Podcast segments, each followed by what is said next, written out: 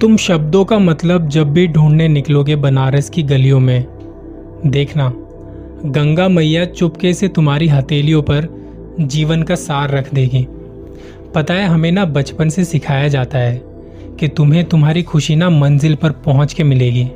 और बहुत हद तक ये सही भी है, क्योंकि सपनों को हकीकत में बदलने की जो खुशी है, वो शायद किसी और चीज़ से नहीं मिलती।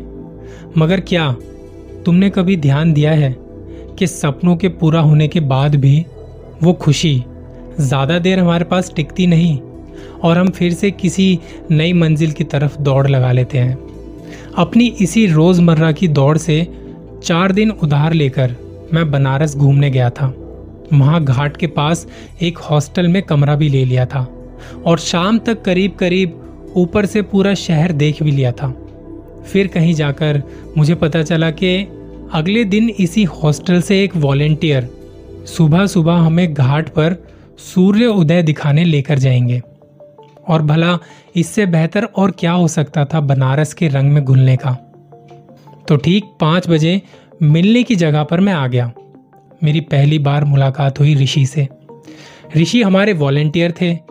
करीब पाँच फीट दस इंच की ऊंचाई, जरा से पके हुए बाल बुलंद आवाज़ जिसमें गहराई थी बनारस की गलियों से।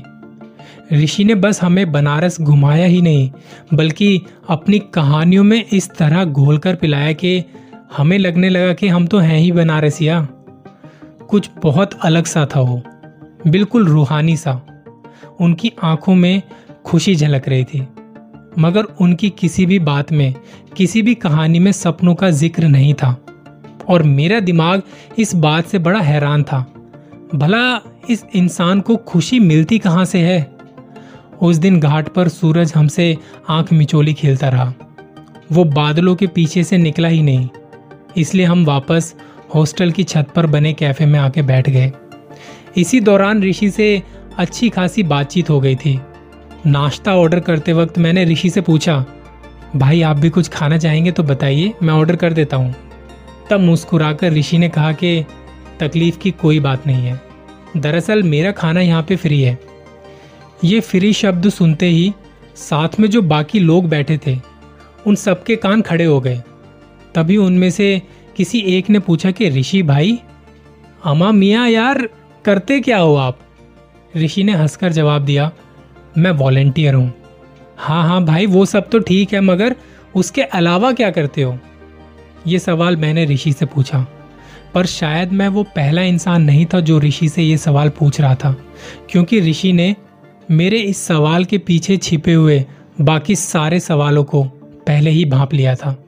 तब उन्होंने बताया कि वो कैसे आईआईटी से ग्रेजुएट कर चुके हैं आईआईएम से एमबीए भी कर रखा है, और लगभग उन्होंने 10 साल तक एक बड़ी कंपनी में बड़ी पोस्ट पे काम भी किया हुआ है।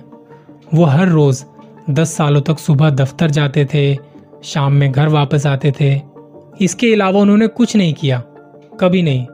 पर आहिस्ता आहिस्ता उन्हें एहसास हुआ कि वो डिप्रेशन में जा रहे हैं। उन्होंने डॉक्टर को दिखाया, स्पेशलिस्ट को दिखाया। करीब छह महीने की ट्रीटमेंट के बाद जब डॉक्टर ने उन्हें बताया कि वो अब बिल्कुल ठीक है, उन्हें ये भी कहा कि अगर वो दोबारा ऑफ़िस जाते हैं तो उन्हें डर है। कहीं ये फिर से शुरू ना हो जाए। क्योंकि ये चीज़ें ना दोबारा हो सकती हैं। तो ऋषि को पता नहीं था कि क्या करूँ। तो उसने अपनी बाइक उठाई और जहाँ जहाँ वो जाना चाहता था, वहाँ निकल पड़ा। और तब उन्हें रियलाइज़ हुआ कि उन्हें खुशी मिलती है इन सब चीज़ों में। नए लोगों से मिलकर, उनकी कहानी सुनकर, खुद की कहानी बताकर उन्हें एक अलग सा सुख मिलता है। तो जब तीन महीने पहले वो छत्तीस साल के हुए तो उन्होंने सब कुछ छोड़ छाड़ इस हॉस्टल में वॉलेंटियर की जॉब पकड़ ली, जिसके बदले में उन्हें बस तीन वक्त का फ्री खाना और रहना मिलता है। तब वहाँ बैठे तीसरे इंसान ने पूछा, तुम्हारे पेरेंट्स का क्या? क्या उन्होंने कुछ नहीं कहा तुम्हें? शायद ये वो सवाल था जो उस वक्त वहाँ बैठे सभी लोगों के जहन में उमड़ रहा था। और इसका जो जवाब ऋषि ने दिया, सही मायने में वो सक्सेस की परिभाषा है। जो मैंने आज तक किसी से नहीं सुना, शायद किसी से नहीं। वो बताता है कि मैं जानता हूँ, मेरे पेरेंट्स मेरी फ़िक्र करते हैं। बार बार कहते हैं कि घर आ जाओ सेटल हो जाओ, शादी कर लो। ये तुम क्या कर रहे हो? वो ये भी जानते हैं कि मैं यहाँ पे ज़्यादा कुछ नहीं कमा पाऊँगा। पर मुझे पता है कि चाहे कुछ भी हो, जब मेरा आखिरी दिन होगा इस दुनिया में, उस वक्त मैं खुश होऊँगा। बस इतना पता है। छत्तीस साल की उम्र में अपनी इस ज़िंदगी की शुरुआत फिर से करते हुए और ये कॉन्फिडेंस के जब मैं जाऊँगा तो खुशी खुशी ऋषि के इस जवाब के बाद हम में से किसी के पास भी और कोई सवाल नहीं था। बस थी तो एक मुस्कुराहट हमारे चेहरों पर। बिल्कुल वैसी ही जो ऋषि की आँखों में झलकती रहती है। इतने में कहीं से एक आवाज़ आई और ऋषि अपना नाश्ता लेने चला गया। और ठीक उसी वक्त सूरज की एक किरण बादलों को चीरते हुए ठीक उसी जगह पर पड़ी, जहाँ पर ऋषि बैठा हुआ था, और लगा कि हमारे साथ साथ पूरा बनारस भी ऋषि की इस खुशी में, उस मुस्कुराहट में मानो घुल सा गया हो। और उसी वक्त मैंने डिसाइड किया कि मुझे भी वो मंजिल ढूंढनी है, जहाँ से मैं ये कह सकूँ कि जब मैं जाऊँगा तो खुशी खुशी जाऊँगा। देखिए, खुशी सेटिस्फैक्शन बहुत ज़रूरी है लाइफ में। कोई इसे खोज लेता है तो कोई पूरी ज़िंदगी गुजार देता है इसकी तलाश में।